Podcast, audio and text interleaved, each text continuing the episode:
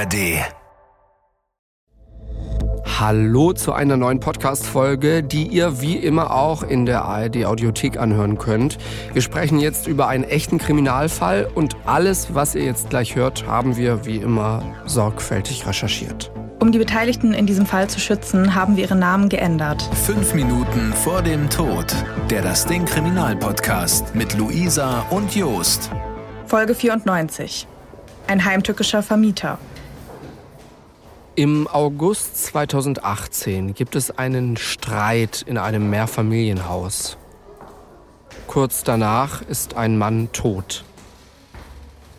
Fünf Minuten vor dem Tod. Was ist da passiert? Fünf Minuten vorher ist das Opfer bewusstlos. Es ist der 7. August 2018, ein Dienstag. Wir sind in Oberhausen, das ist in Nordrhein-Westfalen im Ruhrgebiet. Der Fall, über den wir heute sprechen, passiert in einem Mehrfamilienhaus. Hier wohnt Tobias in einer Wohnung im vierten Stock. In dem Haus sind nicht nur Wohnungen, sondern auch ein paar Geschäftsräume. An diesem Dienstag hört Tobias Schreie aus dem Keller. Er geht raus in den Hausflur und ruft runter, ob alles okay sei. Ein Mann antwortet. Der sagt, dass alles gut sei. Tobias kennt den Mann und geht dann wieder in seine Wohnung. Wenig später hört er dann aber noch einen Schrei. Dieses Mal geht er nach unten in den Keller. Als er auf der untersten Treppenstufe steht, sieht er wieder diesen Mann. Der Mann ist blutverschmiert. Auch an der Kellerwand ist Blut. Er fragt den Mann, was los sei. Der sagt, dass ihn jemand mit einem Pfefferspray angegriffen habe. Tobias will dem Mann helfen. Er fragt, ob er einen Krankenwagen holen solle. Das will der Mann aber nicht. Er sagt, dass das nicht nötig sei.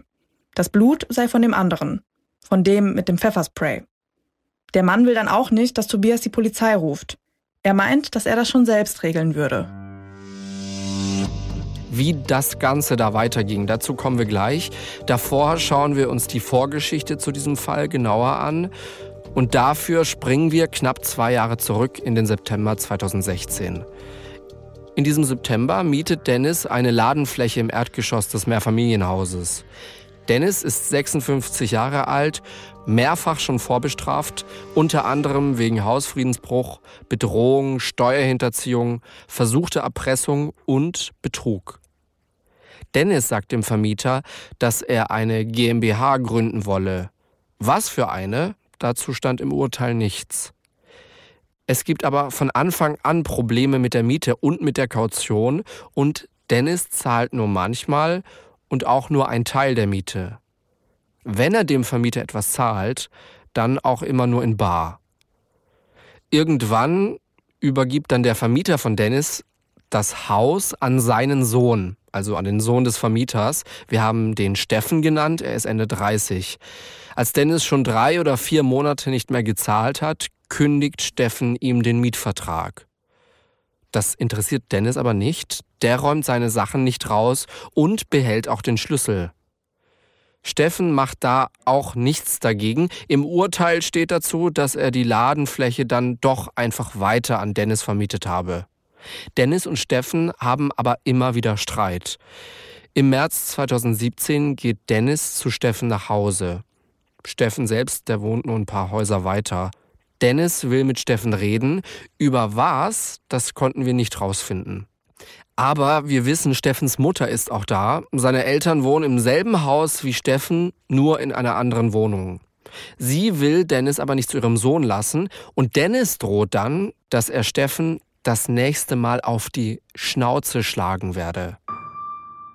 Mittlerweile ist es der 7. August 2018, der Tag der Tat. An diesem Tag macht Dennis einen Durchbruch von der Ladenfläche in den Keller. Er fragt Steffen vorher nicht, ob das okay sei.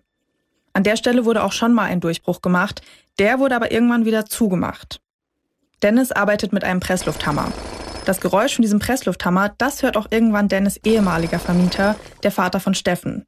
Der wohnt ja nur ein paar Häuser weiter. Steffens Vater geht dann in den Laden und sieht das Loch im Boden. Als Dennis ihn sieht, fragt er nach einem Schlüssel für den Keller. Er sagt, dass er ein Klo installieren wolle. Dafür bräuchte er Zugang zu den Wasserrohren im Keller. Steffens Vater geht dann auch in den Keller und schaut sich das Loch von unten an. Dann geht er nach Hause. Hier trifft sich die Familie zum Mittagessen. Steffens Vater erzählt seinem Sohn von Dennis Plänen. Der hört sich das Ganze an, dann sagt er, dass er später selbst rübergehen und sich die Sache anschauen wolle. Nach dem Mittagessen geht Steffen aber erst nochmal in seine Wohnung. Hier steckt er sich ein Tierabwehrspray ein. Das ist aber kein klassisches Pfefferspray, aus dem ein Sprühnebel rauskommt. Dieses Spray muss man wie eine Pistole halten. Wenn man abdrückt, kommt eine rötlich-orange, gelartige Substanz raus, die mit viel Druck rausgeschleudert wird. Anders als bei einem normalen Pfefferspray geht man so quasi auf Nummer sicher, dass man selbst nicht durch das Spray verletzt wird. Bei einem klassischen Pfefferspray kann es ja passieren, dass man den Nebel selbst in die Augen bekommt oder was davon einatmet. Kurz vor eins läuft Steffen dann zum Mehrfamilienhaus. Er geht direkt nach unten und läuft nicht in den Kellerraum von Dennis, sondern in die anderen Räume. Aus einem dieser Kellerräume holt Steffen einen Hammer. Diesen Hammer stellt er in einen Eimer im Kellergang. Dann geht er hoch in die Ladenfläche von Dennis. Die Kellertür lässt er offen. Oben in der Ladenfläche trifft er Dennis und einen seiner Mitarbeiter. Der Mitarbeiter soll Dennis beim Durchbruch helfen. Steffen und Dennis unterhalten sich dann eine Weile. Worum es dabei geht, dazu stand nichts im Urteil. Da stand nur, dass sich die beiden ruhig unterhalten haben. Wahrscheinlich sprechen sie aber über diesen Durchbruch und nach diesem kurzen Gespräch gehen die beiden zusammen in den Keller. Dennis sagt zu seinem Mitarbeiter, dass er gleich wieder da sei und im Keller schauen sich Steffen und Dennis diesen Durchbruch an. Dennis erklärt nochmal seinen Plan mit dem Klo. Dafür muss er einen Anschluss an die Wasserrohre im Haus vornehmen. Und an diesem Punkt fangen Steffen und Dennis dann an zu streiten. Das Wasser von den Wohnungen und das Wasser von den Ladenräumen im Haus wird nämlich getrennt abgerechnet. Die beiden streiten sich außerdem darüber, ob die ganze Aktion überhaupt technisch machbar sei.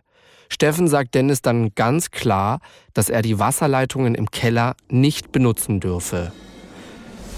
Das interessiert Dennis aber nicht. Der antwortet wohl, ich scheiße auf deutsche Vorschriften. Und er sagt wohl, dass Steffen seinem Geschäft schaden wolle und ein Ausländerfeind sei. Steffen geht da wohl gar nicht drauf ein. Er antwortet, mach das Loch zu oder ich kündige und stelle Strafanzeige. In dem Moment eskaliert die Situation. Dennis sagt, ich zahle Miete, du Arschloch, und schubst Steffen gegen die Kellertür. Dann stößt er Steffen mit dem Kopf gegen die Kellerwand. Dennis kann verschiedene Kampfsportarten. Er boxt, macht Karate und Taekwondo. Er schlägt Steffen jetzt zweimal ins Gesicht. Nach diesem Kampf hat Steffen Hämatome im Gesicht und Schürfunden am Körper. Dennis dreht sich um und geht aus dem Kellerraum. Der Staatsanwalt sagt später vor Gericht, dass der Streit für Dennis erledigt gewesen sei. Er kommt aber nicht weit. Steffen ist ihm nämlich nachgelaufen. Er hat sich aus einem der anderen Kellerräume ein Messingrohr genommen. Dennis ist noch im Kellervorraum, als Steffen ihm das Rohr gegen den Kopf schlägt. Dennis taumelt und fällt rückwärts um. Durch den Schlag hat er eine große Wunde am Kopf. Steffen holt den Hammer, den er im Keller abgestellt hat. Spätestens jetzt will er, dass Dennis stirbt. So steht es später im Urteil. Er nimmt sich den Hammer und schlägt damit mehrere Male auf Dennis Kopf ein. Dennis wird bewusstlos. Steffen zieht ihn an den Beinen in einen der Kellerräume. Hier legt er ihn in eine kleine Grube unter einem Tisch. Dann geht er nochmal in den Kellervorraum, holt den Hammer und die Messingstange. Zurück im Kellerraum nimmt er sich nochmal das Messingrohr. Er geht zu Dennis und bohrt ihm die Stange zweimal ins Gesicht. Dennis verblutet wenig später. Irgendwann schießt Steffen auch zweimal mit dem Pfefferspray. Man findet später Spuren von diesem Spray auf dem T-Shirt von Dennis. Wie geht's danach weiter? Was macht Steffen mit der Leiche? das gleich. Davor schauen wir uns Steffen nochmal genauer an. Steffen ist nicht verheiratet, hat keine Kinder. Er versteht sich gut mit seiner Mutter. Mit seinem Vater ist er aber wohl nicht so eng. Der war früher oft arbeitsbedingt unterwegs und nur selten zu Hause, als Steffen noch ein Kind war. Steffen hat schon als Kind Probleme mit anderen Menschen. Im Kindergarten und in der Grundschule kommt er mit den anderen Kindern wohl nicht klar. Er findet sie laut, er findet sie verhaltensauffällig. So steht es im Urteil. Nach dem Abi macht Steffen Zivildienst bei einem Krankendienst. Auch hier bei diesem Krankendienst hat er wieder Probleme mit seinen Kollegen. Er findet sie unreif. Mit seinen Patienten kommt er aber gut klar, auch mit denen, die eigentlich als schwierig gelten. Danach macht er eine Ausbildung zum Fachinformatiker, später fängt er an zu studieren. Als die Tat passiert, schreibt Steffen gerade an seiner Masterarbeit. Um sich etwas dazu zu verdienen, hilft er Privatleuten bei Computerproblemen. Und er arbeitet im Büro einer Baufirma und hilft auch mal auf dem Bau aus. Auch die Bauarbeiten in diesem Mehrfamilienhaus macht er selbst. Er hat da zum Beispiel schon Wohnungen renoviert oder die Dachterrasse saniert. Die Mutter von Steffen ist sehr gläubig und Steffen selbst interessiert sich auch für religiöse Literatur. Er sieht diese Bücher als moralisch-ethischen Leitfaden. So steht es zumindest im Urteil. Von organisierter Religionsausübung, also zum Beispiel von Gottesdiensten, hält Steffen aber nichts. Weil bei einem Gottesdienst würden die Teilnehmerinnen und Teilnehmer auf die Führung eines Menschen vertrauen, statt auf die Leitung Gottes. Er trifft sich aber einmal die Woche mit einer Bekannten. Mit ihr diskutiert er über Religion und Moral. Im Urteil wird Steffen als teilweise narzisstisch beschrieben. Er sei kaltherzig und nur wenig empathisch. Emotionen von anderen könne er nicht verstehen. Teilweise sei er davon auch genervt. Steffen beschreibt zum Beispiel auch seine eigene Mutter als übermäßig emotional. Er selbst vermeide Emotionen so weit wie möglich. Im Urteil steht weiter, dass Steffen sich selbst als sozial impotent sieht. Steffen hat aber nicht nur Probleme mit den Emotionen von anderen Menschen. Im Urteil steht dazu, dass er andere Menschen dumm und unwissend findet. Sie seien es nicht wert, sich mit ihm zu unterhalten. Steffen ist deswegen sehr misstrauisch und versucht anderen Leuten aus dem Weg zu gehen. Wenn das nicht klappt, versucht er Macht und Dominanz auszustrahlen und die Kontrolle zu behalten. Steffen sagt deshalb von sich selbst, dass es bei sozialen Kontakten leicht zu Problemen kommen könnte. Bis zur Tat ist Steffen nicht vorbestraft. Zurück zum 7. August, zu diesen Minuten direkt nach der Tat. Steffen legt das Messingrohr neben die Leiche von Dennis unter den Tisch im Kellerraum. Dann fängt er an, das Blut aus dem Kellervorraum und aus dem Kellergang wegzuwischen. Dafür benutzt er eine saugfähige Spachtelmasse. Das muss er ein paar Mal machen. Er schafft es nämlich erstmal gar nicht, dieses Blut komplett aufzuwischen. Einen Teil von dieser Spachtelmasse fegt er in die kleine Grube zu Dennis Leiche. Irgendwann geht Steffen dann kurz nach Hause, er druckt ein Blatt aus und hängt dieses Blatt an den Abgang zum Keller.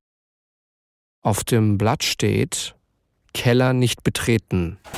Dann macht er sich an die Kellertür, die ist auch voller Blut, er hebt die Tür aus den Angeln und stellt sie im Raum ab. Dann stellt er eine Holzplatte davor, er deckt Dennis Leiche mit blauen Plastiksäcken ab und versteckt den Hammer in einem alten Karton. Seinen eigenen blutigen Pulli legt er in eine Eimer vor der Grube ab. In den schüttet er dann auch noch ein bisschen was von dieser Spachtelmasse. Obendrauf legt er das Pfefferspray. Gegen 15 Uhr geht Steffen dann zu seinen Eltern zum Kaffee trinken. Das ist wohl so ein Ritual bei der Familie. Seine Eltern sehen auch, dass Steffen im Gesicht verletzt ist. Sie wollen dann wissen, was passiert ist. Steffen sagt, dass er sich mit Dennis gestritten habe. Der sei dann aber weggegangen. Wir haben vorhin ja gehört, dass Dennis nicht allein in seinem Laden war. Der Mitarbeiter, der auf Dennis gewartet hat, ruft später den Sohn von Dennis an. Der Mann hat nichts von der Tat mitbekommen. Wo er zu dem Zeitpunkt war, konnten wir aber nicht rausfinden. Dennis Sohn meldet seinen Vater wenig später als vermisst. Die Polizei kommt dann relativ schnell darauf, dass Dennis am Tag seines Verschwindens mit Steffen in den Keller gehen wollte. Zwei Polizisten durchsuchen dann auch den Keller. Bei der Durchsuchung ist auch Steffen dabei. Die zwei Polizisten fragen Steffen dann auch, warum er verletzt sei. Steffen erzählt ihnen dasselbe wie davor auch schon seinen Eltern. Im Keller fällt den beiden Polizisten dann aber direkt die graue Spachtelmasse auf dem Boden auf. Wenig später stehen sie dann vor einer abgeschlossenen Tür. Steffen sagt zwar erst, dass er den Schlüssel für den Raum nicht habe.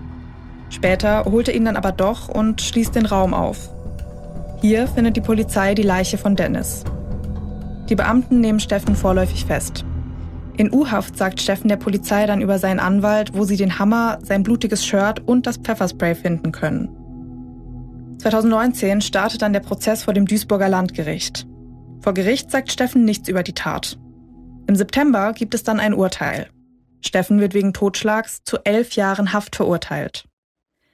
Nach dem Urteil geht Steffens Verteidigung in Revision. Auch die Nebenklage geht in Revision. Einer der Nebenkläger ist Dennis Sohn. Er sagt nach dem Urteil, das war kein Totschlag, das war Mord. Die Revision von Steffens Verteidigung wird im Juli 2020 vom Bundesgerichtshof verworfen. Durch die Revision der Nebenklage wird das Urteil aber tatsächlich vom BGH aufgehoben.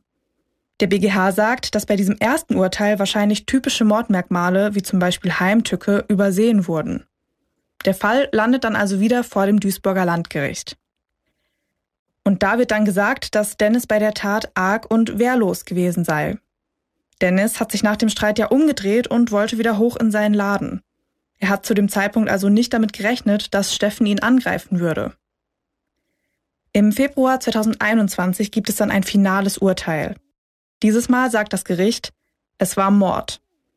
Steffen wird deswegen zu einer lebenslangen Freiheitsstrafe verurteilt.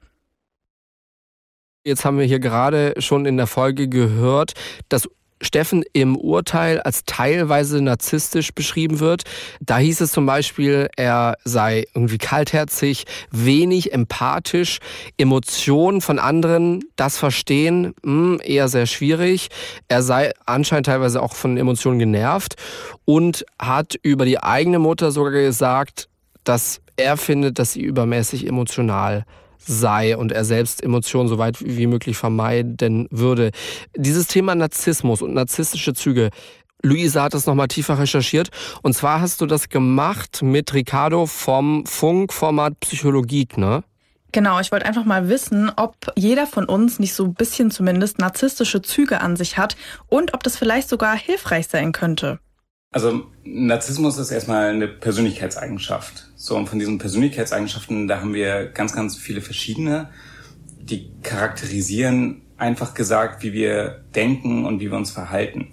Also man muss sich Persönlichkeitseigenschaften wie in so einem Kontinuum ein bisschen vorstellen. Das heißt, es ist nicht so, dass ähm, eine Person jetzt, weiß ich nicht, ähm, sehr introvertiert ist und eine andere Person ist zum Beispiel gar nicht introvertiert, sondern wir alle haben unterschiedlich hohe oder niedrige Ausprägungen dieser Persönlichkeitsmerkmale. Also der Narzissmus ist ja so eine extreme Selbstverliebtheit und das Bedürfnis von anderen stark bewundert zu werden, eine in gewisser Weise auch Kritikunfähigkeit und ein Mangel an Empathie. Das sind so die Hauptpunkte, was so ein ja, Narzissmus kategorisiert. Aber auch hier ist wieder so, dass wir jetzt nicht sagen, eine Person ist ein Narzisst, die andere gar nicht, sondern weil es sich eben um ein Persönlichkeitsmerkmal handelt, haben wir alle unterschiedlich starke Ausprägungen dieser Eigenschaft. Also ein kleiner Narzisst steckt wahrscheinlich in uns allen, aber nur weil ich jetzt gerne Selfies mache und äh, mir äh, die Bilder dann gefallen, bin ich auf jeden Fall, habe ich jetzt keine hohe narzisstische Ausprägung. Okay, das steckt also in, in uns allen, aber ab wann spricht man denn dann von einer narzisstischen Persönlichkeitsstörung?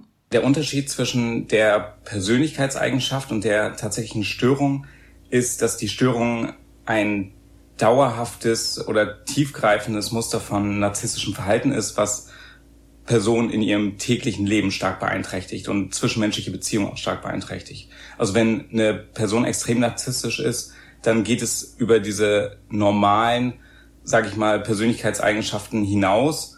Und es müssen ganz bestimmte psychische Symptome da sein. Die werden also diagnostiziert. Das sind einmal die allgemeinen Kriterien für eine Persönlichkeitsstörung. Also das sind die gleichen Kriterien wie zum Beispiel bei, bei einer Borderline-Persönlichkeitsstörung auch. Und es müssen noch ein paar spezielle Kriterien erfüllt sein. Also um wirklich von einer Störung zu sprechen, muss der Betroffene oder die Betroffene ein sehr, sehr extremes Gefühl der eigenen Wichtigkeit haben, ähm, ein starkes Verlangen nach Bewunderung durch andere Menschen. Äh, Leute mit narzisstischer Persönlichkeitsstörung glauben auch häufig, sie sind einzigartig und nutzen zum Teil auch Beziehungen von anderen zu ihrem eigenen Vorteil aus und haben auch weniger Empathie. Also long story short, die narzisstische Persönlichkeitsstörung ist sehr viel tiefgreifender und wirkt sich stärker auf den Alltag aus. Gibt es da auch Zahlen? Also kann man grob sagen, wie viele Menschen so eine Persönlichkeitsstörung haben? Also die genaue Häufigkeit der narzisstischen Persönlichkeitsstörungen, die unterscheidet sich so, je nachdem, welche Studien man sich anschaut und wie das Ganze definiert wird. Also es ist nicht so leicht zu sagen, was die Häufigkeit genau ist. Schätzung sagen oder gehen ungefähr von 0,5 bis 6 Prozent in der deutschen Bevölkerung aus.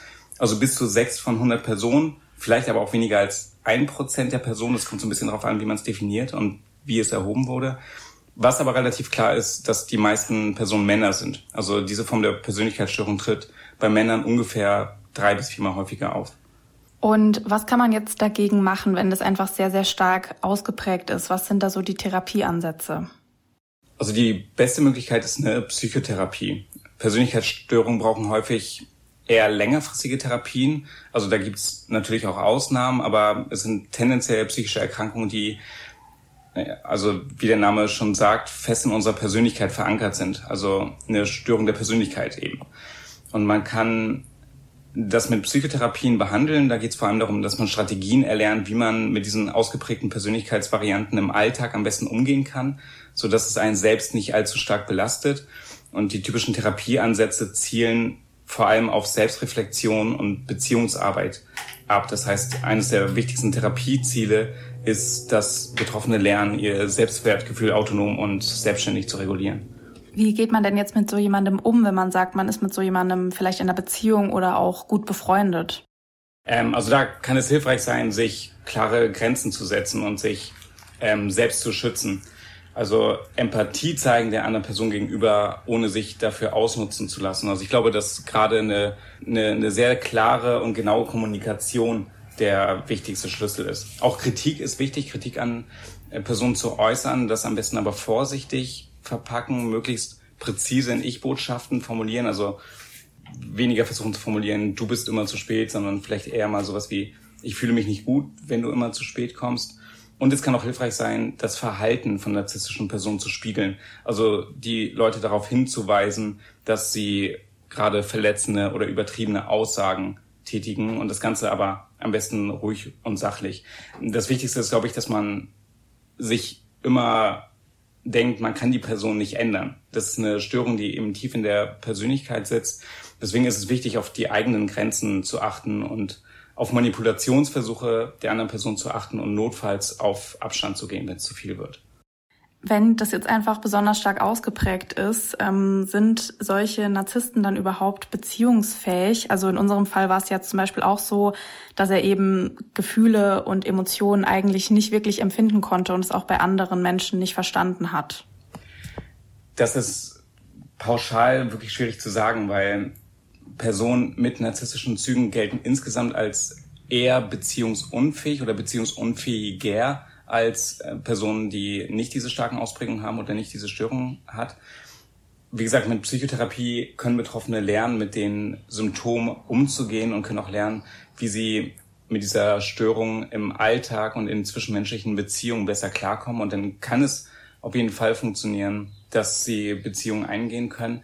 Da ist aber, glaube ich, von Seiten der Person mit narzisstischer Persönlichkeitsstörung als auch von dem oder der Partnerin großes Verständnis und eine große Rücksicht aufeinander sind da, glaube ich, ganz, ganz wichtig von beiden Seiten.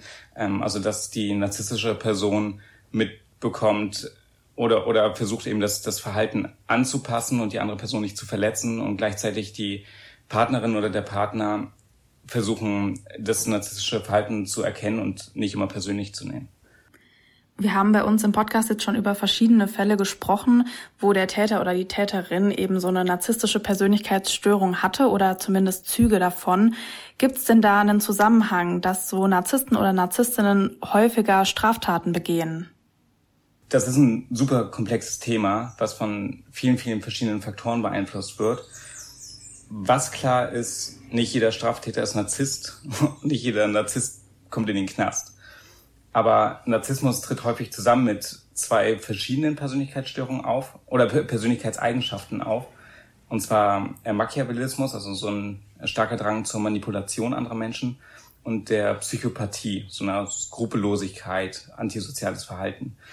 Und diese drei Persönlichkeitsfaktoren zusammen, also der Narzissmus, der Machiavellismus und die Psychopathie, nennt man zusammen dunkle Triade. Und ähm, diese drei Persönlichkeitseigenschaften kommen in verschiedenen Bereichen gehäuft vor. Also man findet die Personen mit, mit hohen Ausprägungen zum Beispiel häufig in Führungspositionen. Aber gerade Psychopathie ist ein Merkmal, was häufig mit delinquentem Verhalten, also mit einer höheren Kriminalität in Verbindung gebracht wird. Das heißt, man findet im Zusammenhang dieser Dreierkombination Narzissten auch häufiger in Gefängnissen. Aber ich will nochmal sagen, dass die, das Thema ziemlich komplex ist und noch die Kausalität dahinter, also was jetzt Ursache und was Folge ist, noch gar nicht völlig geklärt wäre. Also es wäre auf jeden Fall zu einfach zu sagen, dass Personen mit hohen Narzissmuswerten gleich zu Straftätern werden. Sagt Ricardo von Psychologie zum Thema Narzissmus. Vielen Dank. danke, danke.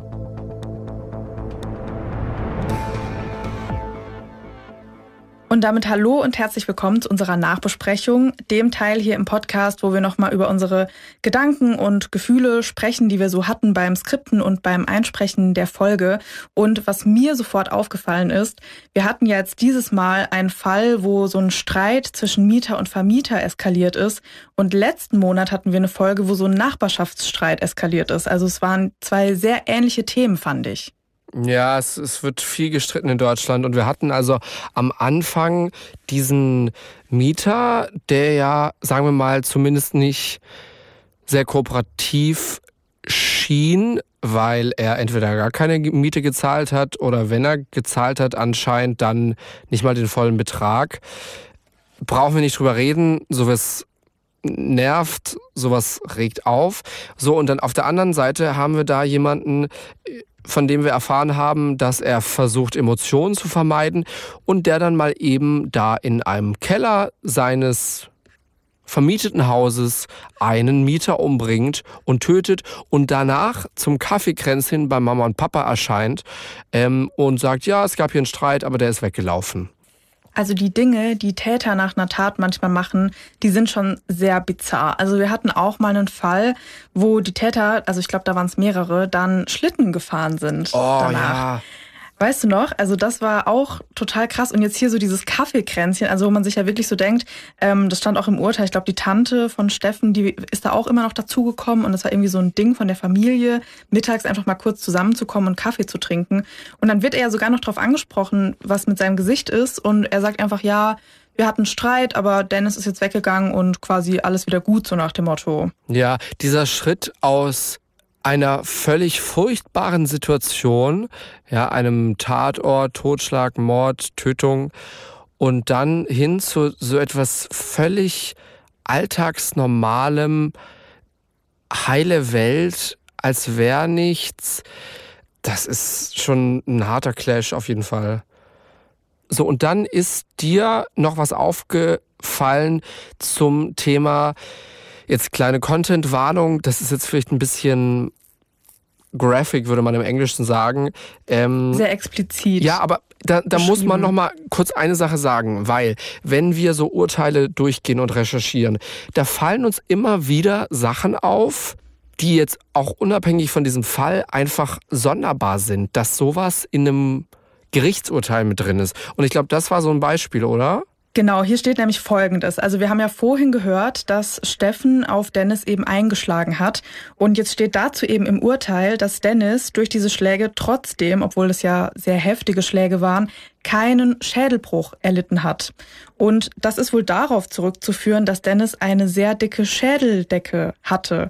Und hier steht eben, dass die etwa doppelt so dick war wie die durchschnittliche Dicke einer Schädeldecke.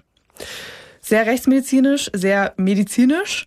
Aber fand ich irgendwie auch sehr interessant, dass das so da drin stand. Dass das da so plötzlich aufgetaucht ist aus dem Nichts, ja. Ähm ja, das war da halt echt so, also da war halt so diese Fallerzählung eben, was da jetzt passiert. Und dann eben so ganz klinisch, fachlich diese Schädeldecken-Story dann da eingebettet was ja schon auch oft in Urteilen einfach vorkommt. Seite an Seite klinische ähm, Fachbegriffe und Erklärungen und Erläuterungen, die erstmal so sehr, sehr nüchtern, das ist ja auch eben ne, das täglich Brot, aber die sehr nüchtern und ausführlich rüberkommt. Und manchmal muss man dann so einen ewig verschachtelten langen Satz auch dreimal lesen, bevor man überhaupt erstmal äh, versteht, äh, was damit gemeint ist. Noch eine Sache wollte ich sagen, und zwar, ich weiß nicht, warum mich das irgendwie so beschäftigt hat, aber diese Info, dass Steffen gerade dabei war, ja, er war jetzt auch schon Ende 30, das ist oft für eine Masterarbeit schon ziemlich spät, aber dass er irgendwie im Begriff war, seine Masterarbeit zu schreiben, das hat irgendwie so ein ganz anderes Bild auf ihn geworfen. Ich weiß nicht, ob ich da Opfer meiner eigenen Klischees und meines Schubladendenkens irgendwie werde, aber es war irgendwie so, vielleicht auch, weil viele, ich viele Leute kenne, die irgendwelche Bachelor- und Masterarbeiten, Luisa, schon geschrieben haben oder schreiben oder noch werden. Weißt du, was ich meine? Diese Information hat das irgendwie noch mal so seltsam nah gemacht und das hat sich nicht schön angefühlt. Verstehst ja, ich weiß total, mein? was du meinst. Ja, irgendwie, ich glaube, man neigt so ein bisschen dazu, man stellt sich so den Täter vor, in, also man stellt ihn sich vor während der Tat und man stellt ihn sich vor im Gefängnis, aber dass er davor ja ein ganz normales Leben, also in den meisten Fällen, ähm, geführt hat, das denkt man halt eigentlich gar nicht. Und wenn man das dann so erfährt, das macht den Täter dann halt auch total, ja, menschlich letztendlich. Also es macht ihn. Was er ja auch ist, ja. Ja, ist, ist er ja auch. Und es macht ihn irgendwie total greifbar und man kann sich das dann irgendwie dadurch sehr gut vorstellen. Aber ja, ich verstehe, was du meinst. Es ist irgendwie ein komischer Gedanke, wenn man sich so überlegt, okay, der war jetzt eigentlich mit so ähm, Uni-Sachen eigentlich gerade beschäftigt, womit ich mich zum Beispiel jetzt auch gerade beschäftige. Und dann ist irgendwie, ja, vielleicht so eine Randnotiz, was dazu noch im Urteil stand. Er wurde dann letztendlich exmatrikuliert eben von diesem Studiengang, weil er dann im Gefängnis saß und seine Pflichtveranstaltungen nicht mehr besuchen konnte. Da war es dann vorbei mit dem Master. Und damit klappen wir jetzt auch die Akte, das Urteil für diese Folge zu. Und reden nochmal über, ja, vielleicht die schöneren Dinge des Lebens, damit wir nicht mit einer ganz so negativen Grundstimmung aus der Folge rausgehen. Und uns ist aufgefallen, dass wir schon sehr lange keinen Pflanzentalk mehr hatten.